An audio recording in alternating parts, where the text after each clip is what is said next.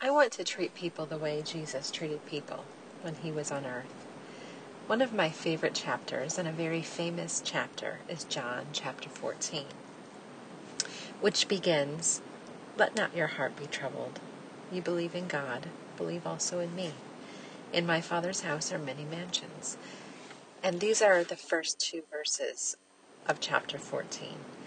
But as we know, oftentimes in the Bible, thoughts are not broken up by chapters. So, actually, to understand what Jesus is saying in the first verse of chapter 14, we go back to the verses in chapter 13 of John, and we realize that this is the last night Jesus is going to be with his disciples. He knows this, and he's trying to gently explain this to them as they're walking to the Garden of Gethsemane. And he's telling them that he needs to go away for a while. And of course, Peter, the impulsive Peter, who always thinks before he speaks, and I can identify with that, says, Oh, you know, I want to go where you're going. I will never leave you. I will always be loyal to you. I will always stay with you. And I'm sure he, that sounded impressive to him in front of all of his friends and disciples. Unfortunately, near the end of chapter 13, Jesus looked at him and said, Are you really that loyal to me? Because even by this time tomorrow, you will have denied me three times. You will have said you don't even know me. So there stands Peter in front of all of his friends. He had tried to say something impressive and loyal and amazing, and he fell flat on his face as Jesus very truth bombed him and said, No, you're not as loyal as you think. You're going to deny me even in the next day. You're going to deny you ever knew me.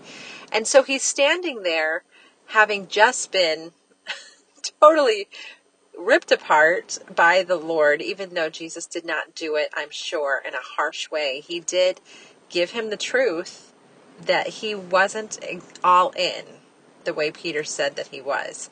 So Peter is standing there, I'm sure, feeling like very foolish, very foolish.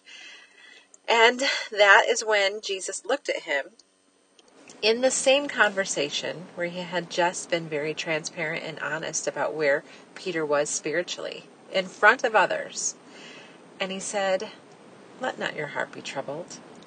You believe in God. You believe also in me. In my Father's house are many mansions. I'm going up there to prepare a place for you. I'm going to come again. In other words, he's saying, Listen, you're going to fail. You're going to fail me.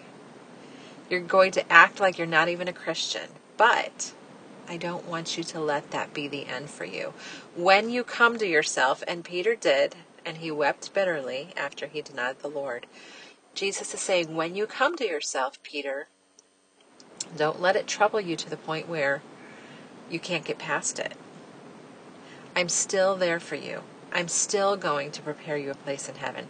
I still care about you. I haven't changed my feelings toward you.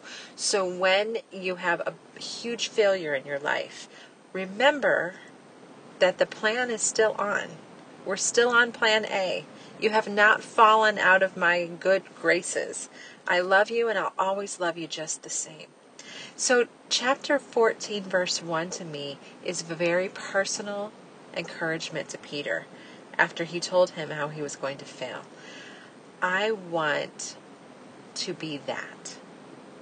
When my children fail, when I fail and I need to self talk, when those that I love around me fail in big ways and in small ways, I want to be able to look at them as Jesus looked at Peter in John 14:1 and said, "Let not your heart be troubled.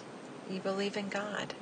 This is going to be okay you can get up and still live a great life for the Lord. Sometimes I have to say that in the mirror to myself after another time that I didn't do it right. And there will be many opportunities to say that to other believers and to encourage them, just like Jesus encouraged his followers. Yes, be honest. Don't try to sugarcoat it. This was wrong. This was a failing. This was not Christ like. This was not Christian. This was sin. We do have to call it out. We don't just pretend like everything is fine. But right on the heels of that, we say, don't let this be too overwhelming for you. Get back up. God loves you just the same. I love you just the same.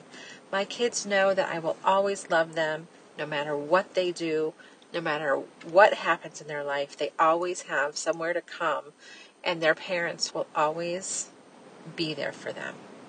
We have taught that to them since they were toddlers. And Jesus explains this to Peter. Don't let your heart be troubled.